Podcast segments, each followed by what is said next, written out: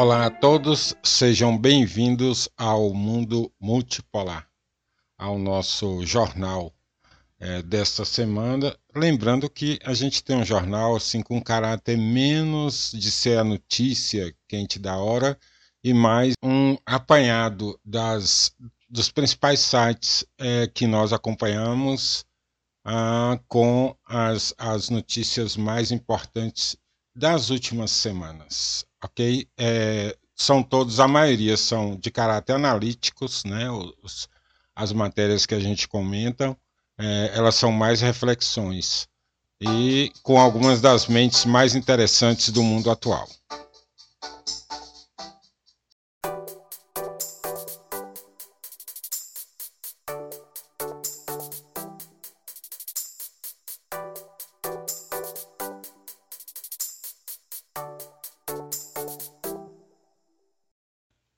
Vamos começar pelo The Brave New Europa. Uh, o que, que temos de destaque aqui? O Michael Roberts, salários, preços e lucros. Porque uma recessão econômica é iminente. Michael Roberts é economista na cidade de Londres é, e além de um, um blogueiro prolífico. E nessa matéria ele traz a importante questão da iminente recessão econômica na Europa.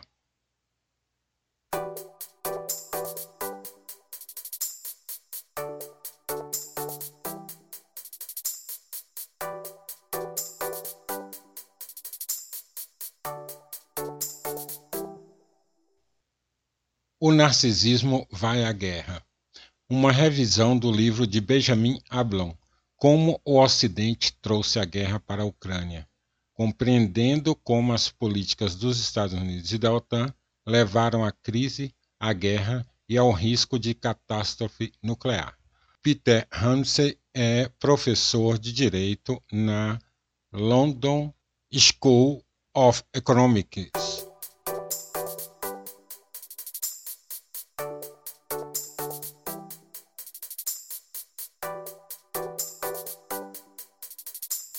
Outra matéria muito interessante, ainda no The Brave New Europe, a, a guerra na Ucrânia e o renascimento do keynesianismo militar.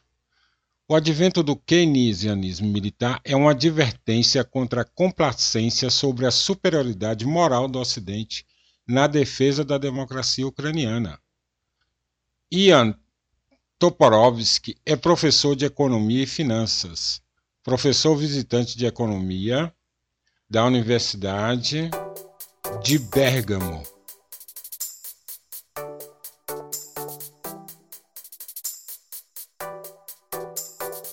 A Forma 2023 A Nova Guerra Fria. Este ano, o mundo será dominado pelo contínuo declínio dos Estados Unidos não se trata de multipolaridade, mas de uma nova Guerra Fria. E o perdedor é a Europa. E quem nos conta essa história é o Robin McAlpine. É, ele é diretor de um think tank escocês, o Commonwealth.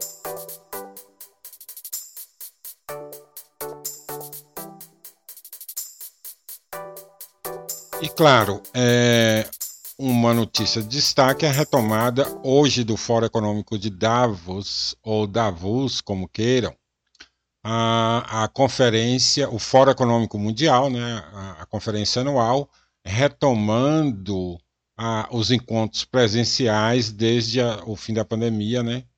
Desde a pandemia, então agora, não sei se dá para falar de fim da pandemia. Eu falei fim da pandemia, depois fiquei pensando. É, mas, enfim, é o primeiro encontro presencial em três anos, desde que estourou a pandemia do Covid-19, é, e é um, um momento singular né, para esse encontro de Davos. Vamos ver ao longo da semana o que vai transcorrer nesse encontro.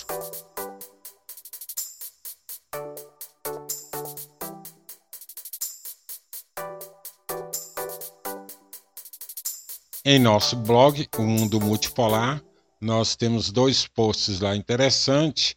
é, uma tabela que nós montamos é, dando conta ali dos, dos países e dos principais blocos formados, as principais organizações formadas é, a partir da década de 90, né? Já pós pós OTAN, pós Estados Unidos, assim, é, pós no sentido de que são organizações criadas é, independente dos Estados Unidos, sem a presença dos Estados Unidos, né? Não são por oposição aos Estados Unidos, né? É importante lembrar isso. Elas não têm esse foco, não têm um foco belicista. São organizações de cooperação entre países é, feita independente dos Estados Unidos. Também no nosso blog tem lá a Organização para a Cooperação de Xangai. Nós montamos uma artezinha para mostrar lá os principais objetivos, os principais membros, né? Lembrando que é uma experiência dinâmica, então tem incorporação de novos membros constantemente, mas nós destacamos lá quem são os oito, oito membros permanentes atuais, é, e depois nós vamos é, trabalhar com cada um desses integrantes. Vamos mostrar o que é, ali, em dados genéricos, né, o que é a China, o que é a Rússia, o que é o Cazaquistão, Kirguistão, Tadiquistão, Índia e Paquistão, que formam aí os oito países da Organização da Cooperação de Xangai.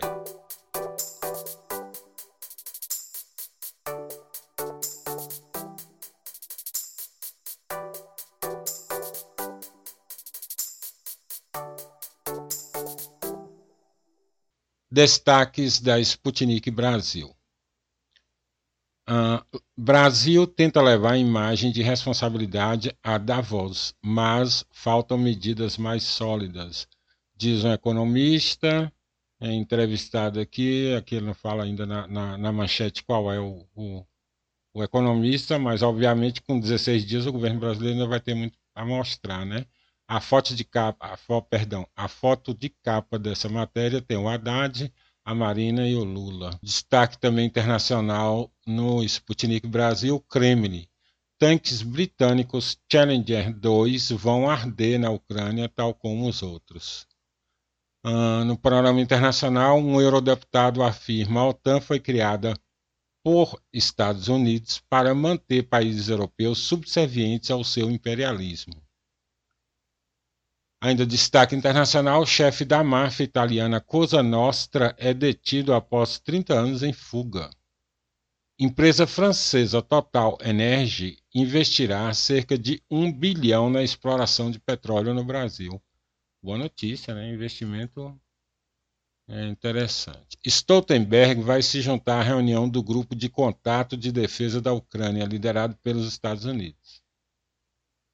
Síndrome da Ucrânia Anatomia de um confronto militar moderno.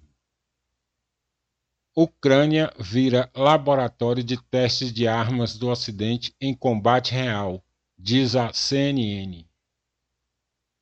Estados Unidos iniciam treinamentos de soldados ucranianos em território alemão, diz a agência AP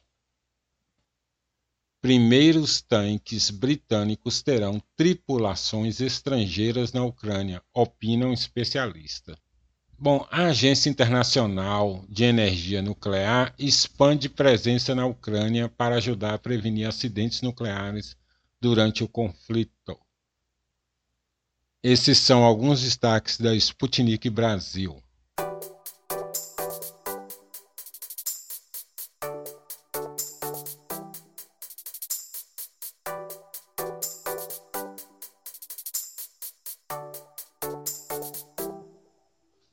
The Sacker é um, um blog de análise, essencialmente, né? E tem muita, muita coisa bacana, muita coisa legal para se ver lá, né?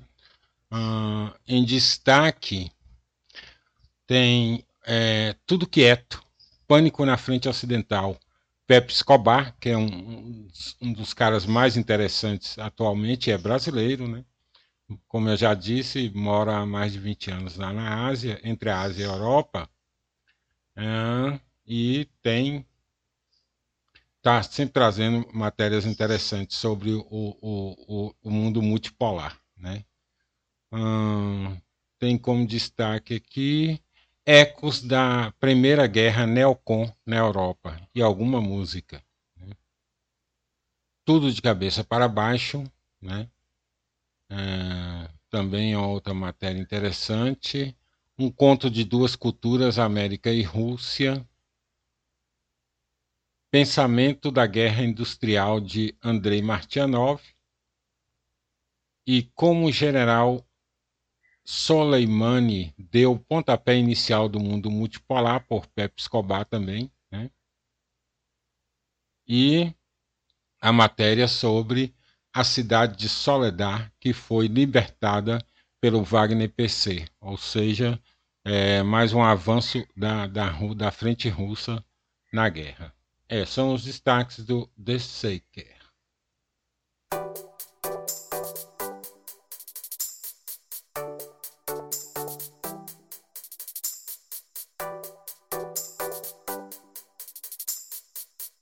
Agora vamos para a Press TV.